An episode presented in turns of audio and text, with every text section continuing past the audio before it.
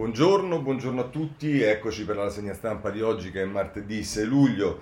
Le prime pagine e non solo, molte pagine di praticamente tutti i quotidiani oggi sono occupate dalla notizia della morte di Raffaella Carrà e Raffaella Carrà indubbiamente rappresenta, soprattutto per quelli intorno alla mia generazione, ma insomma un simbolo anche alla storia di questo paese, soprattutto eh, per quella TV quando ancora non c'era la concorrenza, che era la TV di Stato, la TV unica, insomma la, la RAI. E, ehm, e, e Raffaella Carrà ha rappresentato tante cose. Mm, sono pagine e pagine, inutile che vi leggo, e tanto avrete visto anche servizi in televisione. L'unica cosa che mm, penso valga la pena di leggere è un mm, un editoriale, un commento di Romagnoli sulla Repubblica che secondo me descrive nel modo migliore, poi ci sono le interviste a Arbore, eh, le interviste a Pippo Baudo, le interviste a, a, tutto il mondo insomma su questa cosa qui ed è obiettivamente eh, la, la, notizia che, eh, ripeto, occupa più spazio in termini di pagine sui giornali. Poi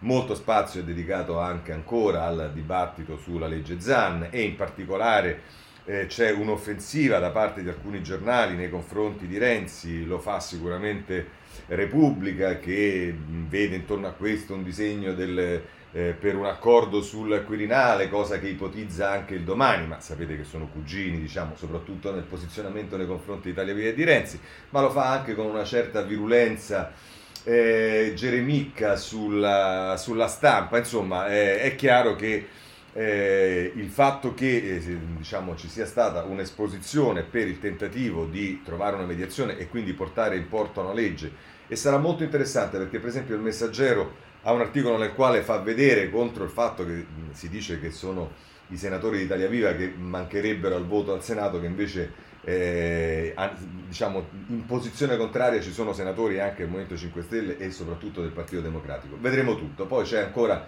eh, qualcosa sui partiti, il centrodestra ha trovato la chiusa per eh, Milano e al contempo la Meloni eh, ha, ha, diciamo, eh, prende Feltri come capolista di Fratelli d'Italia, questo sicuramente non fa bene alla Lega, eh, il Movimento 5 Stelle sta sempre così, non si capisce bene, ma tanto ormai è inutile così, e poi ci sono i temi della pandemia, ancora qualcosa sul fisco, oggi c'è un'intervista a Marattin sulla Repubblica, pagina 21, che è il Presidente della Commissione Finanze, come sapete, e che ha avviato insieme al collega del Senato la eh, proposta di delega al governo sulla riforma fiscale e poi ancora Santa Maria Capovetere, qualcosa sui referendum, soprattutto sui giornali del centrodestra e poi alcune notizie di, eh, politica, di, giudiz, di, scusate, di, giudiziaria. Il Papa è stato operato, sta abbastanza bene, l'intervento non è stato semplicissimo, dovrà stare ancora una settimana in,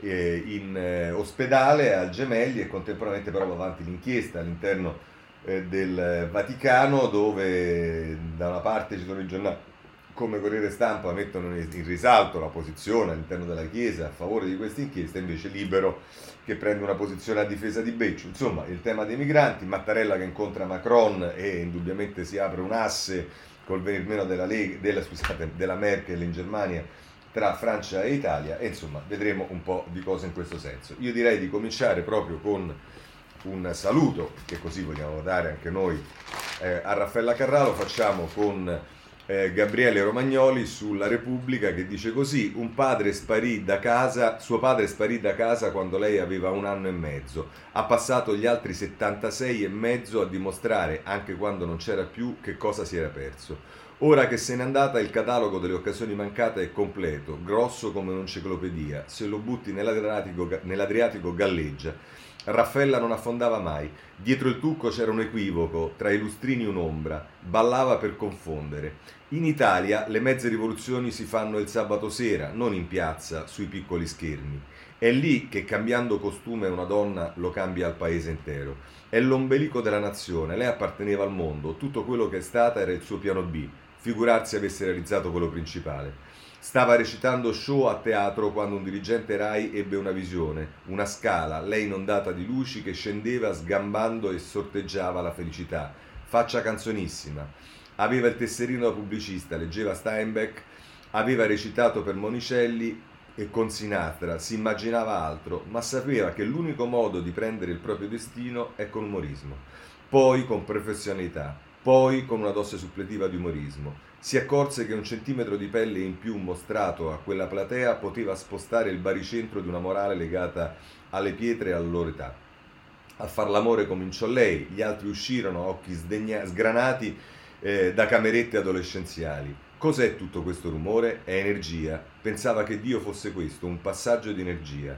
Provava a trasferirla agli altri con un regalo che va poi ricambiato a terzi. Eh, devo saltare inevitabilmente e poi prosegue così. Si considerava anarchica, ha vissuto a suo modo, senza seguire un manuale. Se ne faccia pure una leggenda italiana, ma si teneva lontana con repulsione dal ventre molliccio di questo paese. Ballò con Alberto Sordi, ma non con la sua maschera. Non ebbe indulgenza per i peccati della vita pubblica, detestò illegalità diffusa e compiaciuta, il pressapochismo, il clientelismo, il traffico. Non usciva quasi mai. Provate a trovare una sua fotografia a uno di quei buffet dove tracim- tracim- tracimano tartine politici e scrivani o rintracciate un'esibizione fuori dal palcoscenico. Prima e dopo rientrava nella persona, nella sua timidezza, nel sospetto dell'inadeguatezza che attanaglia chiunque abbia un senso, abbia avuto eh, una vita piena, sfiorato la vera grandezza, riconosciuto in sé il dono, una dose di talento, ma non la grazia del genio. Cose che inducono a non piacersi abbastanza, finendo per nascondere eh, per nascondersi come regola dove sei più vista, dove tutti guardano e nessuno ti vede. Musica, maestro. E conclude, e conclude così Romagnoli, sappia ora il padre che la figlia era andata davvero lontano, per quel che ha fatto, per quel che non ha voluto fare e per quel che avrebbe voluto fare. E va bene, questo è, va bene, non va bene ovviamente, purtroppo le cose vanno così, la vita è così, e eh, abbandoniamo con questo saluto a Raffaella Carrà. E veniamo alla legge Zan, perché indubbiamente oggi è predominante anche rispetto ai temi della pandemia e altre, all'altro dibattito politico che poi seguirà questo. Allora, per capire qual è lo stato dell'arte, eh, potete andare, possiamo cominciare a vedere i titoli di pagina eh, 12 del, e 13 del Corriere della Sera. A pagina 12 eh, è Alessandra Arachi, credo che scriva DDL Zan è scontro sulle modifiche, il PD e Italia Viva vi stanno usando. Salvini dice serve un testo condiviso, se salta è colpa dei Dem, Letta no a giochini politici. E, ehm, e, qui si fa riferimento anche alla diretta che ha fatto ieri su Facebook Matteo Renzi. Poi ci sono due interviste. Eh, eh, una alla, eh, se, se, non sbaglio, è sottosegretario ai rapporti col Parlamento, che indubbiamente diciamo, dovrebbe avere un minimo di cautela eh, diciamo, nel, mm, eh, nel, parlare, atteso che diciamo, non è un sottosegretario qualsiasi, ma invece no, come se niente fosse.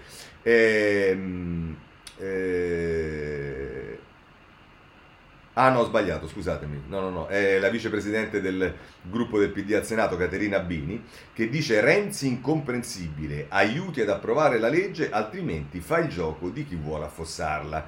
Eh, Caterina Biti, eh, anche Italia Viva aveva lottato per questo testo, sì, e infatti diciamo, eh, credo che ieri Renzi lo abbia spiegato molto bene. Poi se volete accanto c'è sempre, questa era intervistata da Giuseppe Alberto Facci, c'è invece Alessandra Rachi che intervista il capogruppo al Senato Massimiliano Romeo della Lega che dice i cambiamenti proposti sono simili ai nostri, pronti a votarli? La sintesi si può trovare. E, e, poi però Romeo dice che deve cambiare anche l'articolo 5 e questo è un altro modo probabilmente per dire che in realtà manco la Lega rivuole questi cambiamenti, gli fa molto più comodo la posizione assunta dal Partito Democratico.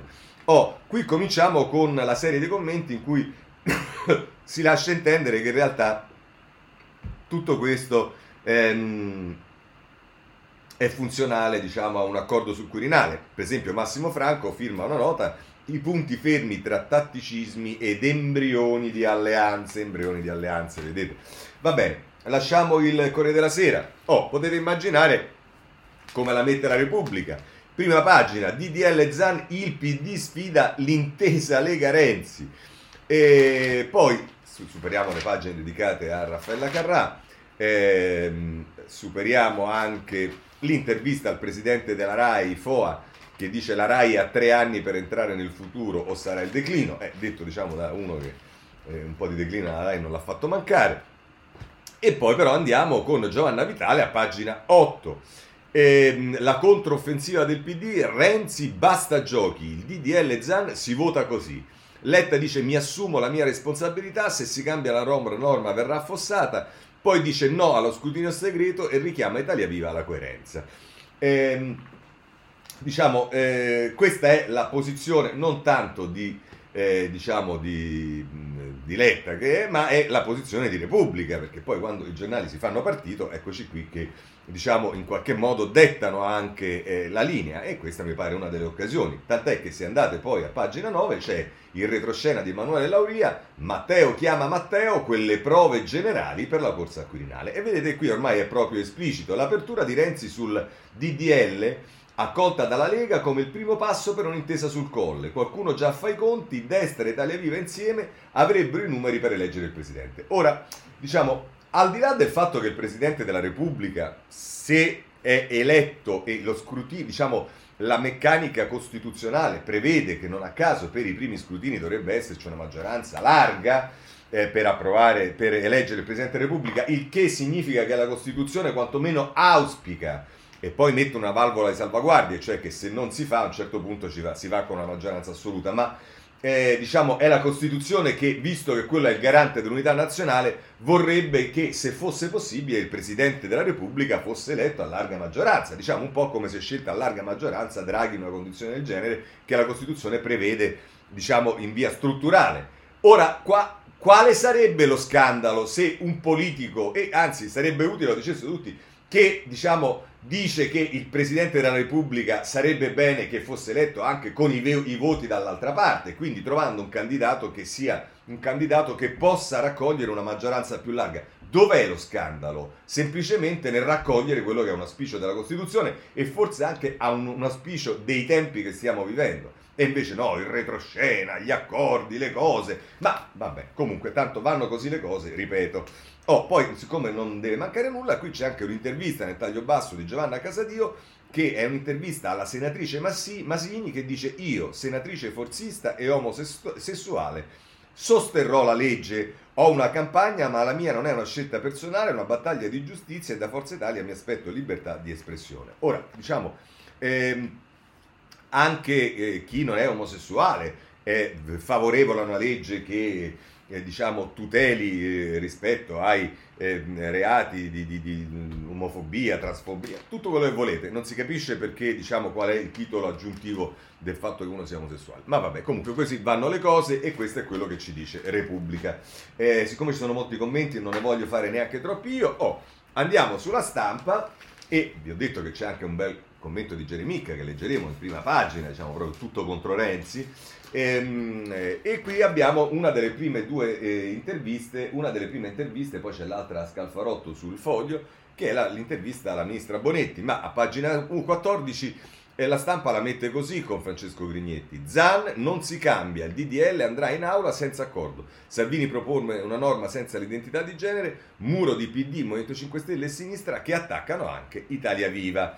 Eh, eh, poi c'è un avvertimento che Carlo Bertini ci dice con il retroscena, pagina 14, di Letta, una legge senza tutele non avrà i voti dei democratici. Il leader convoca un summit a Nazareno con i big. Renzi sta facendo pubblicità al suo libro. Sì, questa è anche la tesi del domani, perché siccome quando non si fa quando non si trovano argomenti politici, l'unico modo è quello di gettare merda sul prossimo e quando si può gettare merda su Renzi, diciamo il coro è eh, sicuramente diciamo, c'è una compagnia di giro larga e adesso questo diventa l'altro tema, cioè quello di vendere il libro, come se queste questioni non le stessimo portando avanti da diciamo, un po' di tempo e soprattutto diciamo, eh, una posizione che ehm, eh, è largamente condivisa dentro Italia Viva che non, ha, non, abbiamo tutti da vendere dei libri sostanzialmente. Peraltro diciamo, su alcuni giornali si vedrà che poi anche rispetto al Partito Democratico e le voci in dissenso non sono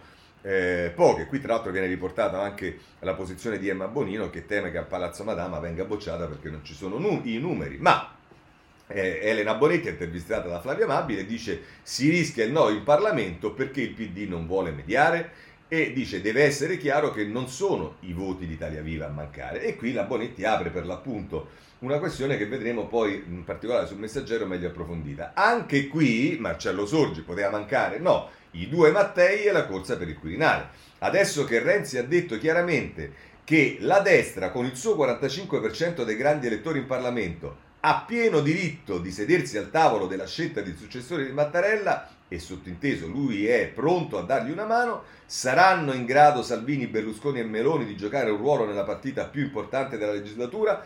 Eh, ma questo diciamo non è che lo decide Renzi, a parte il fatto che in questa legislatura con tutti gli grandi elettori delle regioni e via dicendo, i numeri del eh, ipotetico centro-sinistra sono minori rispetto alle altre volte e che comunque il 45% in Parlamento per eleggere il Presidente della Repubblica, ma sappiamo perfettamente che questo corrisponde anche, diciamo, e forse di più a quello che è eh, almeno che i sondaggi attribuiscono al centrodestra, è così scandaloso pensare che in qualche modo bisogna trovare e mettere in condizioni chi vuole nel centrodestra di contribuire all'elezione del Presidente della Repubblica, a me non sembra scandaloso, ma il libro, la trattativa per questo e via dicendo, e si va avanti così.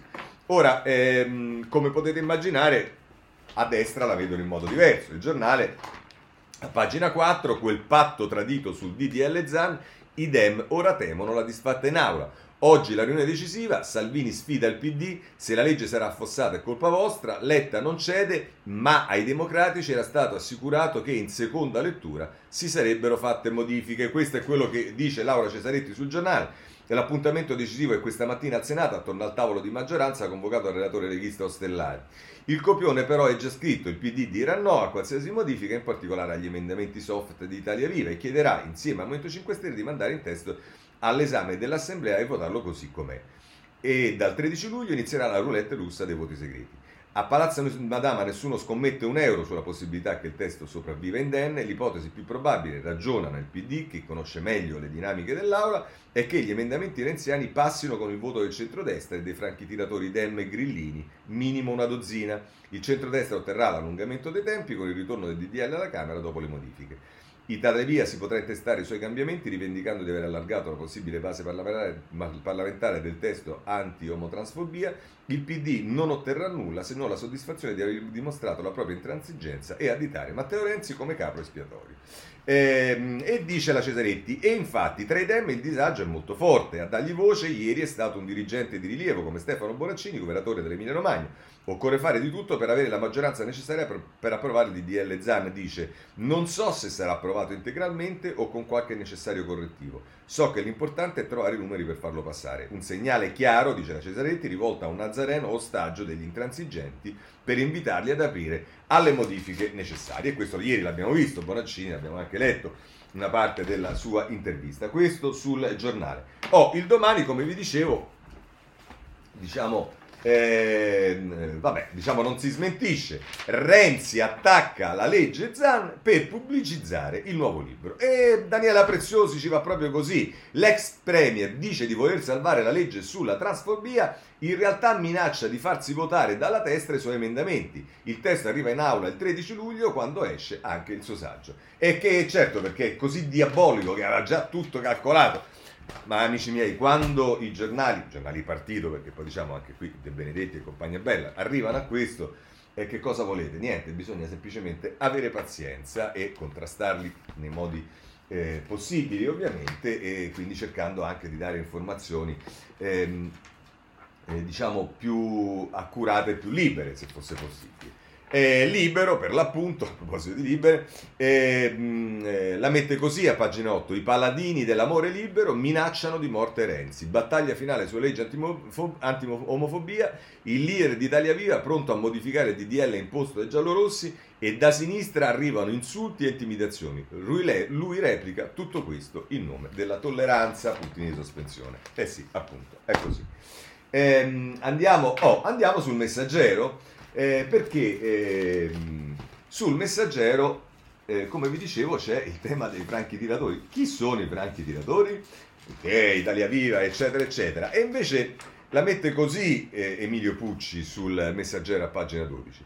DDL Zan, asse Lega Renzi, tra PD e, Mi- e Movimento 5 Stelle almeno 12 no. È allarme franchi tiratori. Quindi tenete conto che i voti di scarto tra centrodestra, insomma tra, tra chi è a favore e chi è contrario, eh, sono ehm, 15, di questi 12 sarebbero tra PD e Movimento 5 Stelle, quindi ne rimarrebbero 3 a, voto, a, a scrutinio segreto. Nella storia degli scrutini segreti, diciamo, non credo che sia mai successa una cosa del genere, ma cosa dice Emilio Pucci? La maggioranza traballa ogni giorno di più, con possibili ripercussioni sul governo. Il terreno di scontro è il DDL Zan. Oggi il centrodestra al Senato voterà contro la calendarizzazione in aula del provvedimento per il 13 luglio, ma Italia Viva, anche se preferirebbe prendere altro tempo, non si metterà di traverso alla richiesta di PD, Leo e Movimento 5 Stelle. La conferenza dei capigruppo è prevista per le ore 11. Troviamo la mediazione e poi andiamo in aula la proposta della Lega. Noi siamo disponibili a trattare la posizione di Dem, non siamo disponibili a trattare la, la posizione di Dem e Pentastellati, si naviga a vista, ma è scoppiata di nuovo la guerra tra Italia Viva da una parte e gli ex rosso-gialli dall'altra. Ehm, vabbè, ehm, adesso ecco qua. Dice, al momento sarebbero 5 i voti Movimento 5 Stelle attenzionati, ma nel segreto dell'urna, complice lo scontro tra grillini e contiani, potrebbero essere di più. C'è chi dice 12 totali almeno. Defezioni che in realtà potrebbero essere compensate da 6 esponenti azzurri che hanno fatto sapere al PD di poter convergere qualora dovessero esserci voti non palesi nell'emiciclo.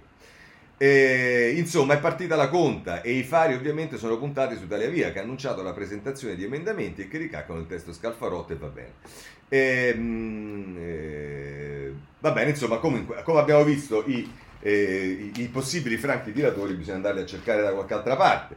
Oh, se volete poi, a proposito dei problemi che ha in casa il Partito Democratico, potete andare sul foglio ehm, eh, che... Ehm, eh, con, eh, con, eh, che tra l'altro, ecco, qui pubblica l'intervista eh, con Iva Scalfarotto, la mediazione sul DDL Zan è un passo in avanti, non indietro, la legge giusta è quella con i numeri in Parlamento, Scalfarotto dice spiega il compromesso possibile. Ora la Lega ci starà, si domanda, e poi però c'è un interessante articolo di Valentini che dice Letta ha cerchiato, il segretario resiste ma cresce il fronte del dialogo sul DDL Zan, anche in ottica colle. Il mezzo di pensamento, se ci sarà, sarà tutto nella tattica e non certo nel convincimento, perché l'importante è portare a casa il risultato, ripete Enrico Letta ai membri della sua segreteria che lo interpellano. Solo che se fino a una settimana fa la tentazione della bella morte del DDL Zan era forte, così dimostreremo che Renzi è una quinta colonna della destra, ora la strategia inizia a contemplare un'eventuale più,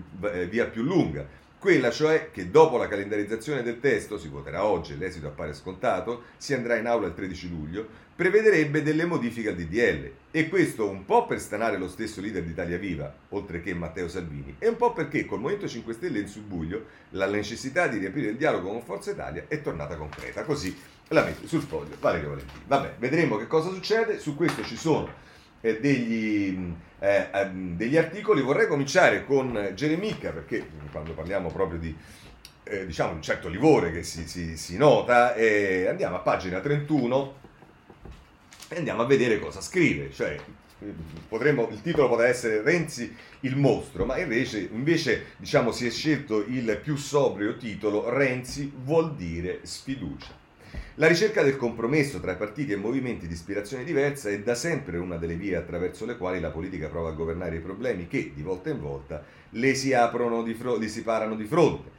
Tentare un'intesa tra partiti anche distanti, dunque, non è uno scandalo, è una novità, ma per realizzarsi necessita di una precondizione che da tempo, almeno qui da noi, si è trasformata in merce rara, e cioè un sentimento di reciproca fiducia tra le parti chiamate al confronto. Al di là dei problemi di dettaglio e di merito francamente risolvibili, stando alle pubbliche dichiarazioni, sembra essere proprio questa la questione che emerge con sempre maggiore nettezza dal confuso dibattito sul disegno di legge Zan. Nessuno si fida di nessuno, ognuno attribuisce all'altro intenzioni diverse da quelle dichiarate e così il caos è diventato massimo. In questa cornice l'ingresso in campo di Matteo Renzi si è trasformato, e non poteva che essere così, eh, bontà sua ci dice Geremicca in un poderoso moltiplicatore di sospetti.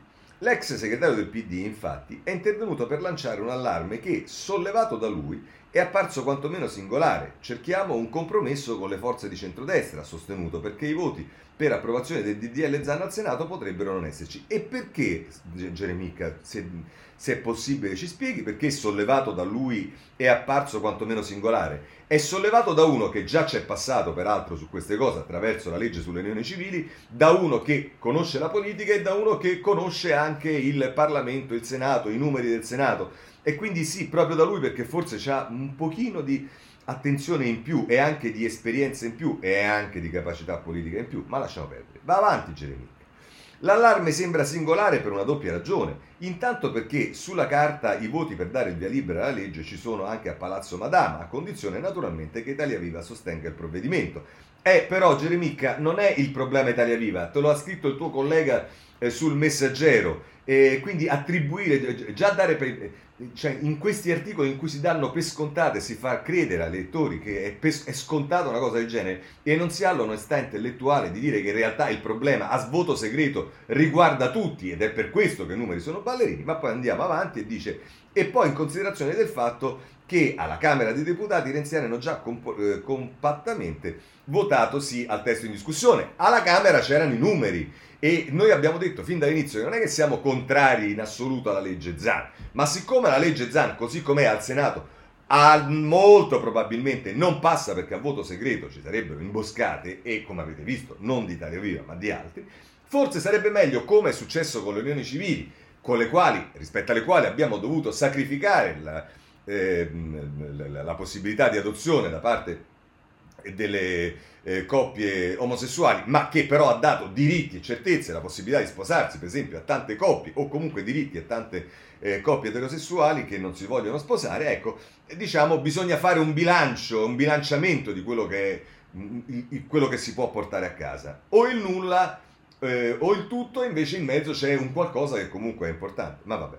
Dice cos'è cambiato da allora e perché Renzi avverte il centro-sinistra del rischio di defezioni in caso di voto segreto al Senato? L'interpretazione che il PD offre della mossa dell'ex premier è univoca e netta, vuole semplicemente affossare la legge, è un altro passo di avvicinamento al centrodestra, concetto che Massimo Cacciari in un'intervista alla stampa sintetizza più o meno così, Renzi non ci prova nemmeno più a sembrare un leader di sinistra, ma Renzi non ha mai voluto essere un leader di sinistra, Renzi ha voluto essere un leader di centrosinistra e riformista, che è una cosa un po' diversa, anche perché a sinistra diciamo andare a trovare dei leader riformisti è un po' complicato. Eh?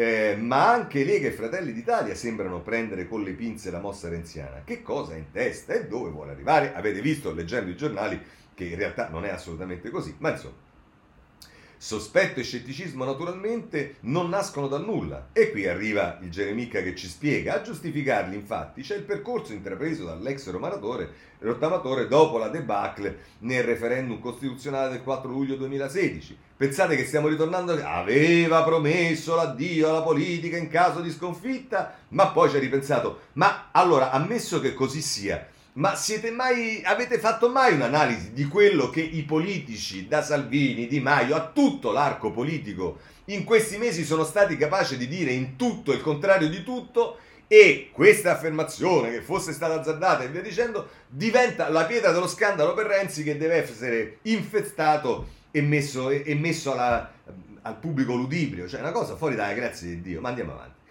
ha di fatto, poi dice ancora Geremicca, ha di fatto condotto il PD all'alleanza di governo con i 5 Stelle, salvo fare una scissione e andarsene appena due settimane dopo. E certo perché l'accordo con i 5 Stelle non l'ha voluto fare ehm, eh, eh, Renzi e la scissione magari c'è stata perché poi sono successe delle cose, no, ma la, la, la ricostruzione, la storia è tutta così. Vabbè eh, ha voluto il governo Conte ma poi lo ha fatto cadere. Chi si ricorda del MES e della prescrizione? Noi ci ricordiamo del MES e della prescrizione, però tu ricordati che adesso c'è Draghi, ci sono i vaccini, non c'è più Arcuri, ci sta Figliolo, e eh, Ceremicca, eh, ma un minimo dico guarda un attimo le cose, forse ne valeva la pena, no?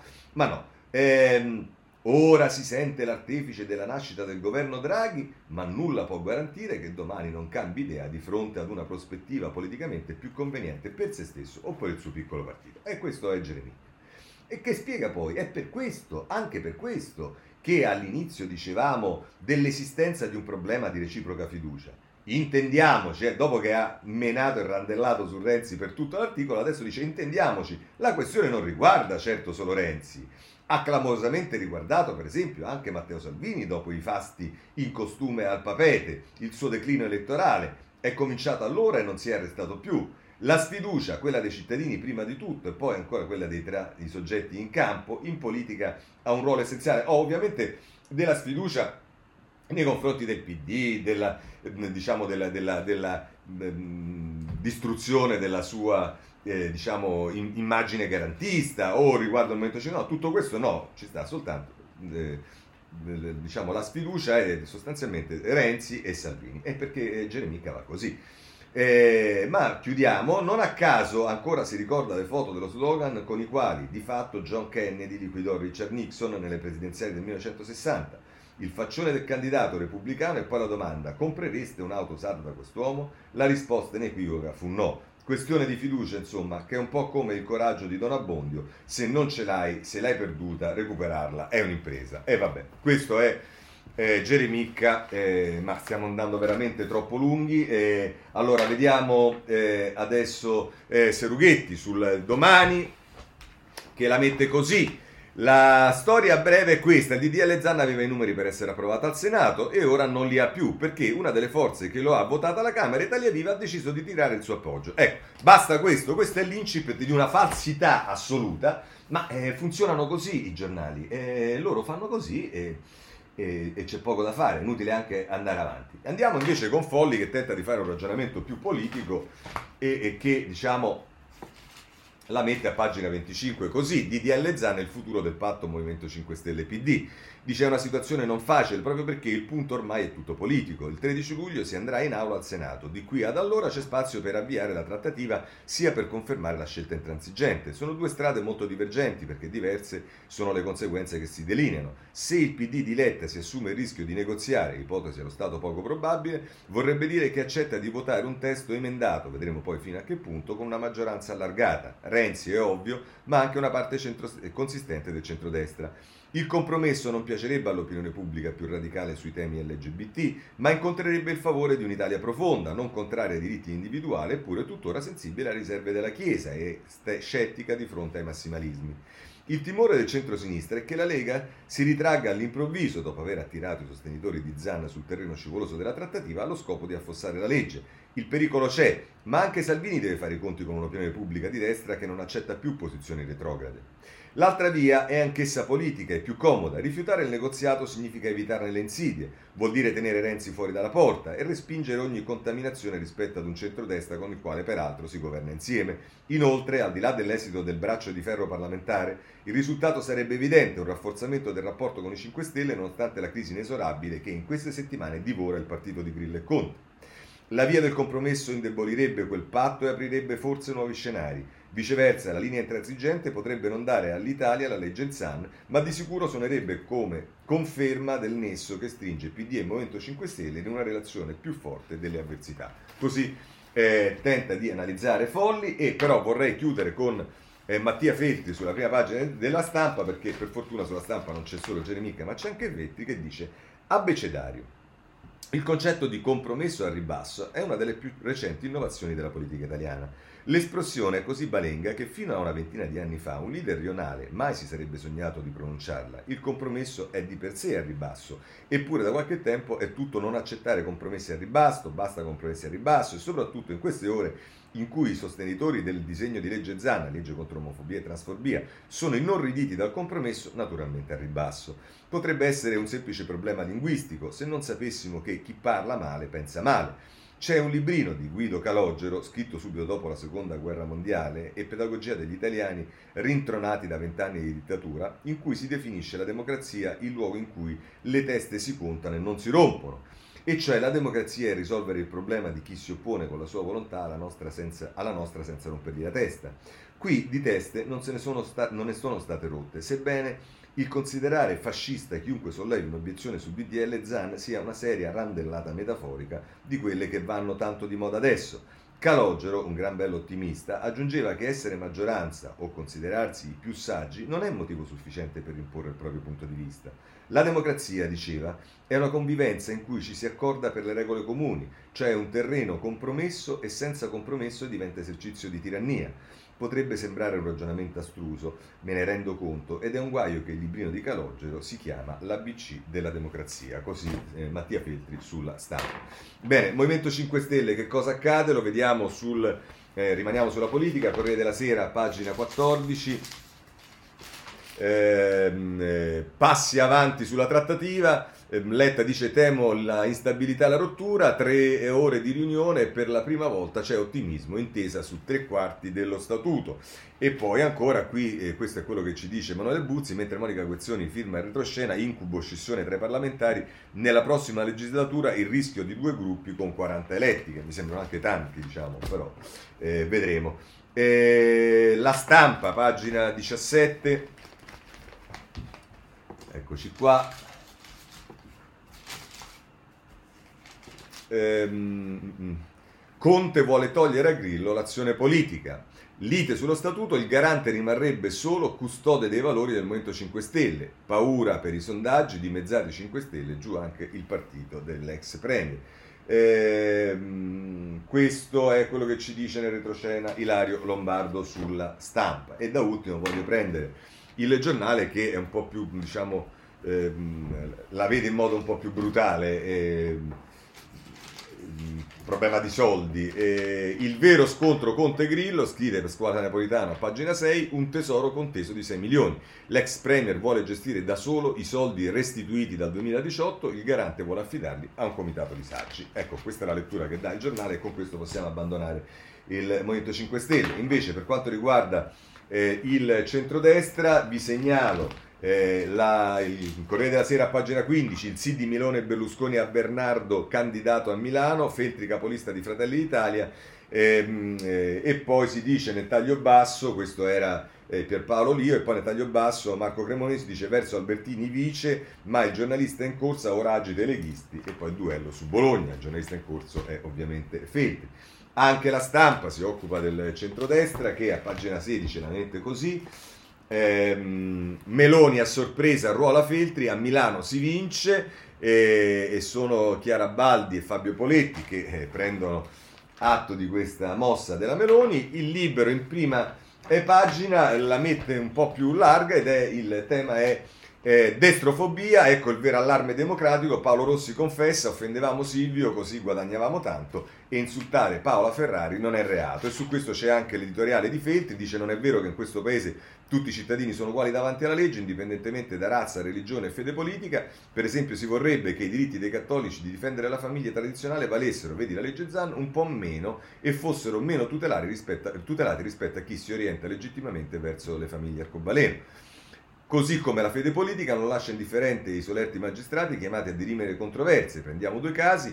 Se titoli come ha fatto questo giornale Patata Bollente, una vicenda giudiziaria che riguarda la sindaca grillina di Roma, Virginia Raggi, si muovono l'ordine dei giornalisti e le procure. Ma se un personaggio pubblico, il procuratore dei cacciatori Carmine Raiola, convoca una conferenza stampa per insultare, offendendo volgarmente e denigrare una brava giornalista sportiva Paola Ferrari, nota anche per le sue simpatie politiche di destra, ecco che è notizia di ieri, una giudice assolve il maleducato perché siamo in presenza di un, genere, di un generale fenomeno di impoverimento del linguaggio e del costume. Così, tra l'altro, la destrofobia che vede Sallusti. Un segnalo sul giornale che appunto il tema del eh, del Colle viene esplicitato con un articolo di Alberto Signore, ad Alberto Signore, il caos Movimento 5 Stelle e i guai del PD impattano sul Colle e ritorna l'espediente del Mattarella bis. Riconferma Draghi, restano le due opzioni principali riconferma e Draghi restano le due opzioni principali, anche se il Premier vede bene la continuità, il Presidente è garante del mio impegno al Palazzo Chigi, fallite queste strade, tutto è possibile, compreso un candidato del centrodestra più Renzi. Anche il giornale la mette così e così chiudiamo la politica. Per quanto riguarda la pandemia, innanzitutto sulla Repubblica c'è diciamo, un quadro dell'attuale situazione perché riprendono a salire i contagi, questo preoccupa, si svuotano le rianimazioni ma tornano a salire i contagi. Ieri 90 casi in più di lunedì e cresce il tasso di tamponi positivi, primi effetti della variante Delta, terapie intensive libere in quattro regioni e una provincia, 191 ricoverati, ad aprile erano quasi 4.000, così la mette eh, la Repubblica. Allora c'è il tema dei vaccini e qui possiamo andare eh, sul eh, Corriere della Sera a pagina 6 eh, con ehm, Sui vaccini ci sono, difficol- ci sono, più difficoltà, ma risolveremo. Decisivo il ruolo dei medici di base ed è Federica, il presidente della conferenza Stato-Regioni, che dice bene figliuolo, bisogna andare spediti, serve un'iniziativa per convincere gli indecisi. Ma a proposito invece di vaccini, sulla stampa, pagina 11, ehm, la prendiamo subito. Ehm, Eccolo qui, la babele dei vaccini preoccupano gli over 60 ancora scoperti, ma il Lazio somministra AstraZeneca e Johnson Johnson ai giovani, mentre la campagna vuole esaurire gli under 18 e la Sicilia organizza iniezioni in spiaggia. Insomma, qui ogni regione va per conto suo, questo è il tema che d'altra parte non è eh, neanche nuovo. Se mh, volete anche una diciamo, posizione di un giornale eh, di centrodestra come il giornale, potete andare a pagina 17 dove ci si occupa dei vaccini. Ehm, e la si mette così. Figliuolo pressa le regioni, eh, figliuolo pressa, le regioni frenano, dosi insufficienti per tutti i richiami, il commissario dice le forniture sono garantite, calo del 5%, ma l'obiettivo delle 700.000 fiale al giorno è lontano, l'immunità di gregge slitta al 20 settembre, oggi è ferma al 35%, così la mette il eh, giornale. Il tema delle varianti è sviluppato da mm, mm, molti giornali, ma noi lo vediamo sulla stampa, pagina 10, che dice allarme varianti, balzo dei contagi in 10 paesi europei. Le CDC in Italia 5.200 casi in 7 giorni, erano attesi 3.900. Speranza dice la guerra non è vinta, i vaccini l'unica arma e questo diciamo lo abbiamo anche capito. C'è tutto il tema della scuola, sono diversi i giornali che se ne occupano, ma oggi è sicuramente il Corriere della Sera che mette in evidenza che il rischio che dicevamo ieri è che si ritorni in DAD eh, anche quest'anno, anche il prossimo anno. Il mini, eh, dice Bianchi a scuola in presenza, Ven- Veneto eh, l'idea del via a fine settembre. Il ministro a Bergamo e l'appello ai 200.000 Novax tra docenti e ausiliari e, ehm, e, poi dice al posto della DAD il ministro faccia togliere la mascherina ai ragazzi vaccinati. Chi parla è Giannelli, eh, che è un dirigente, eh, capo del sindacato della, dell'AMP. Eh, e poi ci sono le, eh, diciamo, diversi scenari possibili.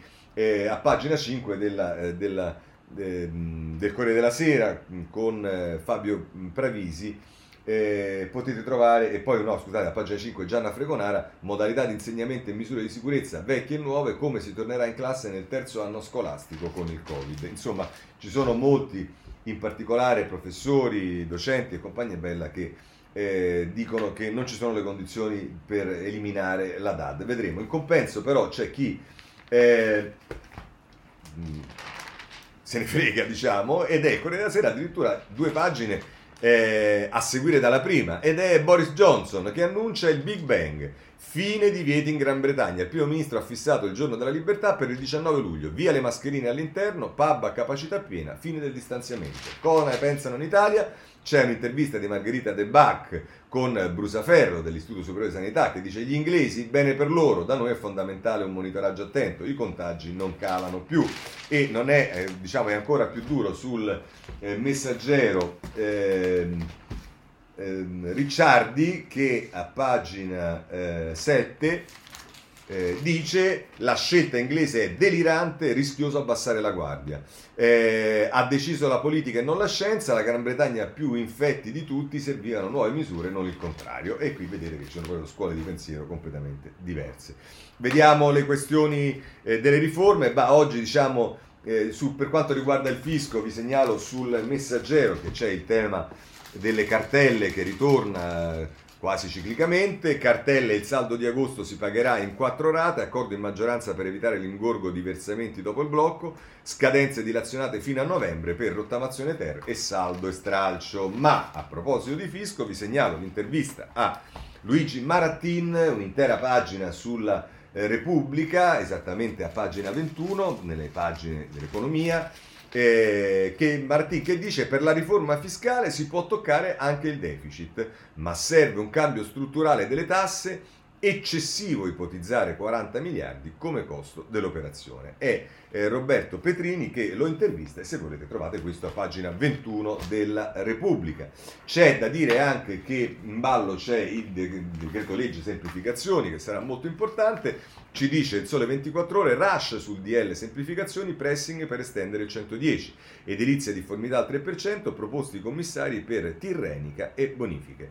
Alla Camera entra nel vivo l'esame del decreto semplificazioni con molte convergenze sugli emendamenti. Oggi prime risposte del governo, tra i temi caldi l'estensione del super bonus 110% con il pressing dei partiti per allargarlo al turismo, alberghi, imprese e attività professionali e l'innalzamento a 3% della tolleranza sulle difformità urbanistiche ed edilizie. Proposti commissari per autostrade eh, per autostrada tirrenica e bonifiche. Così il sole 24 ore. Allora, passiamo alla giustizia, c'è il capitolo Santa Maria Capovetere. Eh, su questo voglio segnalarvi il Corriere della Sera, pagina 23, ehm, che eh, ehm, nel carcere dei pestaggi una stanza per le punizioni, ci sono video peggiori e Bruxelles dice ci aspettiamo indagini approfondite e indipendenti. Ehm, chi scrive eh, è Fla- Fulvio Bufi eh, che dice secondo il garante campano delle persone private della libertà Samuele Ciambrie, Ciambirello, lo vedremo dopo anche in una cosa di, di Sanzonetti, nelle mani degli inquirenti che indagano sui pestaggi detenuti avvenuti il 6 aprile 2020 nel carcere di Santa Maria Capavetere ci sarebbero video ancora più raccapriccianti di quelli già pubblicati in rete, una convinzione che non nasce dalla conoscenza di atti riservati ma da quanto Ciambirello ha appreso dai detenuti incontrati in carcere da quei racconti che lo spinsero poi a presentare l'esposto, eccetera, eccetera. Quindi ci sarebbero addirittura video più pesanti di quelli che eh, abbiamo visto. Eh, sull'Europa segnalo eh, la stampa eh, che a pagina 24 eh, Dice carceri, l'Europa striglia l'Italia, ogni cittadino merita sicurezza. Santa Maria Capovetere, un detenuto rivela, dopo le botte mi hanno urinato addosso. Sì, perché c'è anche eh, quello. Eh, ahimè, temo che ne usciranno ancora di tutti i tipi. Il domani, che ha iniziato tutta la, diciamo, la sua inchiesta su questo, ancora in prima pagina, l'aguzzino con i guanti arancioni e gli agenti impuniti della mattanza. Nello Trocchia scrive ancora i video del pestaggio in carcere mostrano la ferocia di un picchiatore che perfino i colleghi devono contenere. Lui è stato identificato dagli inquirenti, ma molti altri ancora no. Il Ministero ne ha sospesi finora soltanto 77. Poi, se volete, andate eh, nella pagina 5 il provveditore dei depistaggi era un paladino dei carceri. Antonio Fullone è accusato di aver cercato di nascondere quanto accadeva a Santa Maria Capovetere. In passato era preso ad esempio per la sua indole garantista e la particolare attenzione ai diritti dei detenuti. Questo ci dice il domani a proposito di questo Fullone. Ma eh, andiamo sul riformista perché il riformista se ne occupa nelle pagine 3 e 4, a pagina 3. L'ombra delle procure sulle carceri. Ecco come nascono i pestaggi. Alberto Cisterna che scrive: Le prigioni sono diventate estensione del campo di battaglia in cui si fronteggiano inquirenti mascal- e mascalzoni, laddove avrebbe dovuto essere il luogo della tregua e del habeas corpus. I detenuti sono percepiti come prede da piegare al volere di chi indaga e la polizia viene usata a tal fine. Troppe volte, dice ancora, il trasferimento dei reclusi in istituti di massima sicurezza è stato chiesto dall'autorità penitenziaria dai PM come mezzo per piegare la volontà dei clienti. E poi, se volete, a proposito proprio di Santa Maria Capavetere, Angela Stella, il video in quel carcere è accaduto di peggio. Le immagini più raccapriccianti le ha solo la procura, ha detto Ciambirello nella conferenza stampa dei garanti territoriali. Domani Cartabia incontra i sindacati di polizia penitenziaria, bisogna capire come sia stato possibile. Così il riformista che anch'esso conferma questa notizia data dal garante regionale eh, per i detenuti. A questo proposito voglio segnarvi segnalarvi un articolo di Cassese sul Corriere della Sera, un editoriale, violenza e giustizia, la moralità che giova allo Stato, scrive Cassese. Eh, la polizia penitenziaria nel carcere di Santa Maria Capoavetere e in molti altri luoghi di pena, i carabinieri in caserme di Roma e di Piacenza, gli stessi magistrati, osservatori autorevoli come Luciano Violante e Guido Neppi Modena, hanno lamentato il preoccupante aumento di magistrati coinvolti in indagini penali. Che fare, domanda Castede, Cassese, se i custodi della virtù si macchiano essi stessi di gravi colpe, spesso nei luoghi dove dovrebbe essere difesa la giustizia, abusando della propria autorità? Il grande sociologo Max Weber ha scritto che lo Stato ha il monopolio dell'uso della forza in vista dell'attuazione dell'ordinamento, aggiungendo però che tale uso deve essere legittimo. I manganelli adoperati a Santa Maria Capovetere erano gli stessi di quelli della polizia di Scelba, ma quest'ultima li adoperava non sempre per impedire illegittimità o reprimende nel carcere o, re, o, reprim, o reprimerle. Nel carcere campano sono stati adoperati per arrogarsi un illecito potere di punire. Carabinieri e magistrati hanno in qualche caso commesso il tipo di reati che dovevano perseguire, dalla truffa allo spaccio di droga. I vertici della polizia penitenziaria, dichiarando la propria inconsapevolezza perché ignoravano l'accaduto, hanno implicitamente rivelato la loro incapacità. È ora bene che la giustizia venga restaurata e i colpevoli puniti, sollecitamente, ma senza venire incontro a sentimenti eh, popolari. Poi si va a pagina 30 e chiude così Cassese. Dice, eh, magistrati e forze dell'ordine hanno il compito di difendere i cittadini. Ora si ha l'impressione che in qualche caso le parti si siano invertite. I cittadini debbano difendersi dai magistrati e forze dell'ordine. Bisogna correre ai ripari stabilire la moralità dello Stato, restaurare l'immagine del potere pubblico. Così la mette Cassese sul Corriere della Sera. E allora abbiamo i referendum. Beh, sui referendum sono soprattutto i giornali del centrodestra che se ne occupano. E eh, sulla prima pagina il giornale mh, titola polemico Ora tutti garantisti, eh, con Domenico Di Sanza, pagina 3 eh, referendum tutti garantisti e il PD rischia l'isolamento. Folla i gazebo per le firme e consensi da intellettuali di sinistra. Anche i sindaci Dem premono per unirsi, così la mette il eh, giornale. Se volete il tempo anche a pagina eh, 7, eh, anzi 6 e 7 Ehm, supereremo il milione di firme, Salvini sicuro in un solo weekend abbiamo portato ai gazebo 100.000 persone con 40 gradi, sotto ci sono due interviste a confronto, una con Andrea Del Mastro delle Vedove che è un deputato di Fratelli d'Italia che dice sbagliato intervenire sulla custodia cautelare. E poi eh, invece accanto Jacopo Morrone che è stato anche sottosegretario eh, della giustizia nel governo giallo-verde è una riforma alla quale bisogna mettere la faccia, sulla quale bisogna mettere la faccia. E poi c'è Piermilio San Marco, che è ordinario di diritto comparato all'Università di Bergamo, di Bergamo, che dice troppi errori dei magistrati, il quesito sulla responsabilità civile ha un enorme impatto sociale per le ingiuste detenzioni. Così eh, sul eh, tempo libero anche ovviamente si eh, occupa del referendum, lo fa, eh, aveva anticipato ieri il milione di firme lo fa a pagina 11, firme per il referendum pure all'estero. La campagna contro la malgiustizia va oltre i confini, mentre cresce il sostegno in Italia, si mobilitano anche i connazionali espatriati. E questa è la notizia che ci dà libero. Se volete il riformista, che sapete che è a favore di questi referendum, andate a pagina 4 e c'è Angela Stella, eh, scusatemi, ehm, credo che dovrebbe essere... Eh, eh, Alberto Cisterna forse, no, forse no, non lo so. Chi sia, Est, non so cosa sia, referendum partenza col botto, turca, turco, numeri mai visti, bel segnale, oltre 100.000 firme nei primi due giorni, in alcune città moduli esauriti, dice il segretario radicale, e Morrone Lega incalza la Meloni, aggiungi tutti i quesiti, insomma Martone dice Matone dice ho firmato da magistrato, dico dobbiamo rispondere di ciò che facciamo, così il riformista e possiamo chiudere anche il capitolo eh, sui eh, referendum, eh, però ehm, voglio segnalarvi eh, sul riformista Sansonetti che parla di amnistia, rifacendo riferimento proprio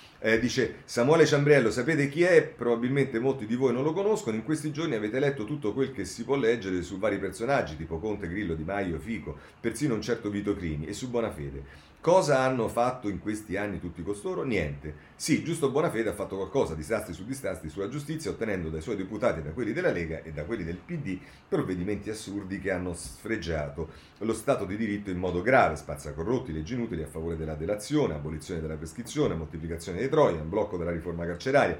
Manco i fascisti nel 22 erano riusciti in così poco tempo ad abbattere i principi delle garanzie democratiche.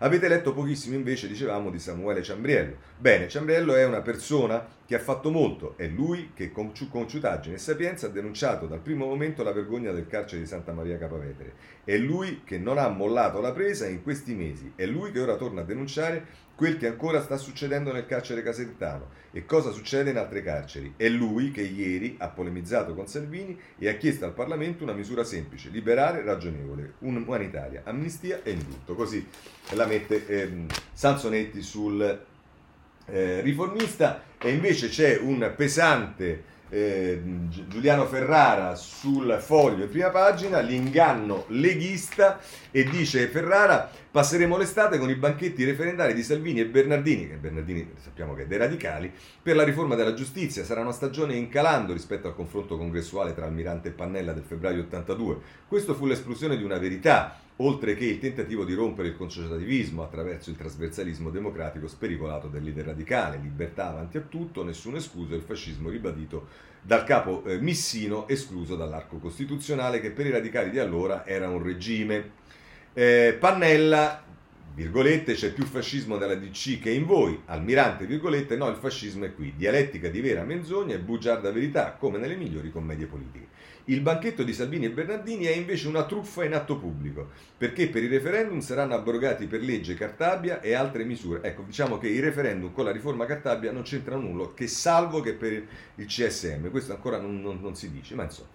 E vabbè, questo è Ferrara, truffa in atto pubblico sul foglio. Chiudiamo anche questo capitolo. Vi segnalo, eh, a proposito oggi la stampa, diciamo, eh, è, è, è, proprio diciamo, concentrata in tutti i modi possibili e immaginabili per gettare un po' di fango su Renzi.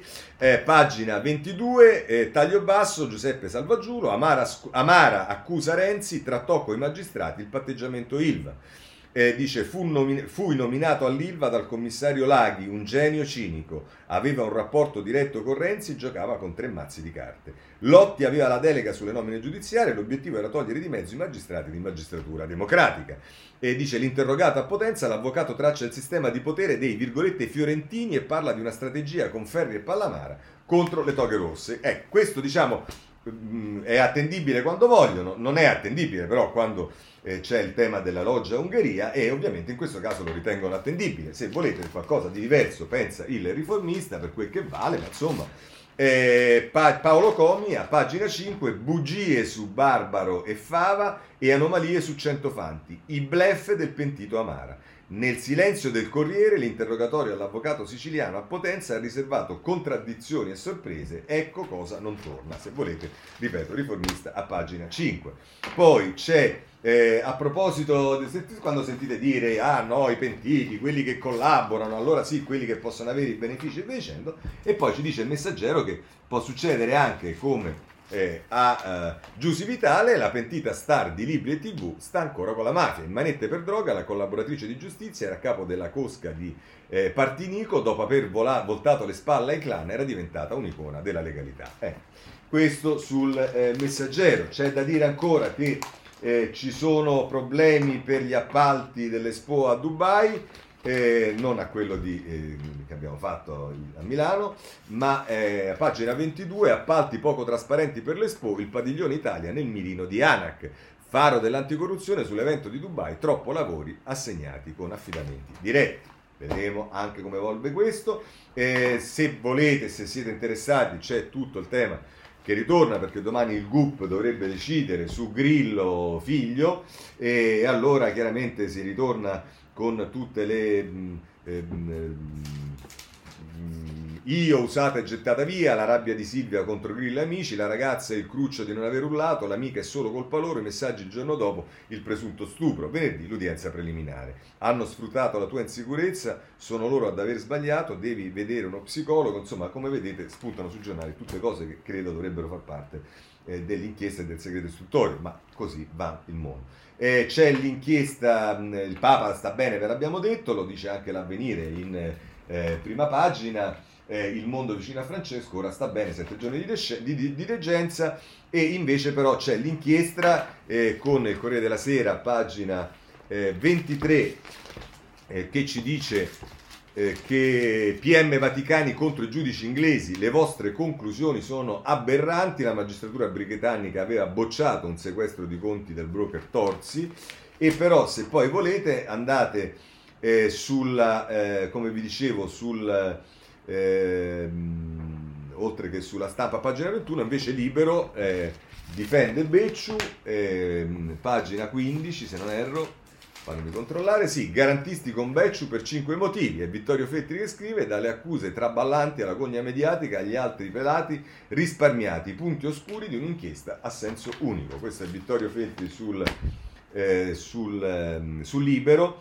E mh, a questo punto eh, per quanto riguarda i migranti, il tema dei migranti, vi segnalo, oltre che l'avvenire che è sempre particolarmente attento, ma oggi è da segnalare la stampa perché nelle pagine 26 e 27 con le ONG in mare nessun aumento di sbarchi in Italia è Letizia Tortorello, Tortello che scrive il report dell'ISPI fotografa la realtà nel Mediterraneo, solo il 15% dei profughi recuperato dal pattugliamento. E poi se volete di accanto nella pagina 27 c'è eh, il, eh, un'intervista all'eurodeputato del eh, Partito Democratico ed ex medico di Lampedusa Bartolo che dice mi vergogno della UE che non sa trovare un accordo così eh, sulla stampa. per quanto riguarda Mattarella eh, e Macron eh, trovate articoli eh, da tutte le parti, voglio prendere la stampa perché oltre al diciamo, racconto dell'incontro nella pagina 16, eh, che dico nella pagina, eh, nella pagina 19, Dunque, nella pagina 18, il patto Mattarella-Macron serve un'Europa più forte, il Presidente risponde ai sovranisti, superare gli interessi dei singoli Stati e sui migranti c'è chi si illude che si possa mettere il cartello di vieto d'ingresso. E poi nel taglio basso l'Eliseo si prepara al dopo Merkel e cerca un alleato nel Quirinale, nella corsa alle leadership europee Emanuele accelera sul trattato bilaterale. E poi però se volete Marco Bresolin a pagina 19 intervista con Bendì che è eurodeputato europarlamentare verde, persona storico, ambientalista e politico di, di, di lunga esperienza oltre che eh, molto intelligente, Roma e Parigi insieme per spingere Berlino a un recovery bis, questo sulla eh, stampa. Chiudiamo con, per quanto riguarda la politica estera, proprio dalla stampa, pagina 25, perché cosa succede? Se ne vanno gli americani e arrivano i cinesi. Dove? In Afghanistan. Gli USA se ne vanno, sbarcano i cinesi, la via della seta tocca l'Afghanistan. Pechino colma il vuoto mentre prosegue l'avanzata dei talebani in fuga l'esercito regolare. Insomma, temo che in Afghanistan rapidamente ci troveremo in condizioni molto molto problematiche. Con questo chiudiamo la rassegna stampa di oggi, se volete ci vediamo domani alle sette e mezza, buona giornata a tutti